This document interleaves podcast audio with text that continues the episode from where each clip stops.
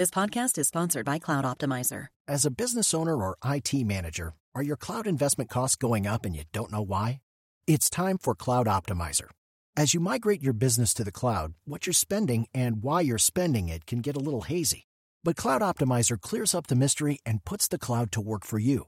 Cloud Optimizer starts by analyzing usage patterns, right sizing resources, leveraging discounts you may not be aware of, implementing automation, and much more. And by reducing unnecessary expenses and maximizing performance, Cloud Optimizer guarantees you a savings of five times what you spend for their service. As you utilize cloud based services more and more, you don't have to lose sight or control of your spend. You can stay agile, streamline your costs, and optimize your performance, plus save significant money with Cloud Optimizer. Make the cloud work for you with Cloud Optimizer. Get a free assessment and find out how much you can save by going to cloudoptimizer.com. Go to cloudoptimizer.com for your free assessment. That's cloudoptimizer.com. Today is December 8th, and you are listening to Transport Topics. I'm Esmeralda Leon. Meet the truck driver turned writer, whose book, Overcoming Challenge The Tar Billy Way, is helping thousands of everyday people lead with positivity. Plus, hear from the philanthropist whose truck driver focused charity seeks to ensure that drivers who need help are able to get it. Tune in to an inspirational road signs podcast at ttn.ws slash road signs 98. Now let's dive into the day's top stories. A labor agreement between the International Longshore and Warehouse Union and the Pacific Maritime Association may not be reached until the first quarter of next year. That is the opinion of Port of Los Angeles Executive Director Gene Seroka, whose facility experienced a 25% drop in cargo volume in October and is down 6% for the year. Neighboring Port of Long Beach's volume fell 17% in October. Some shippers instead have rerouted to the Gulf Coast and East Coast, where facilities have seen a spike in business.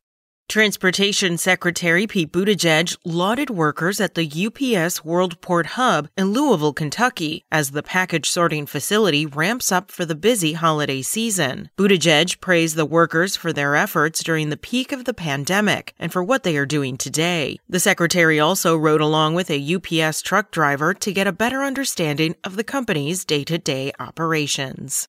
Connecticut Governor Ned Lamont signed a bill extending the state's gas tax holiday until December 31st. The tax break was set to expire November 30th. Consumers have had a reprieve from paying the 25 cents per gallon levy since April 1st. When the tax resumes January 1st, it will be phased in at 5 cents a gallon a month until it reaches its previous level.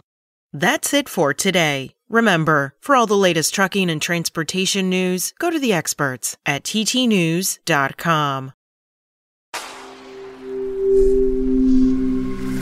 SpokenLayer. This is the story of the one. As a maintenance engineer, he hears things differently.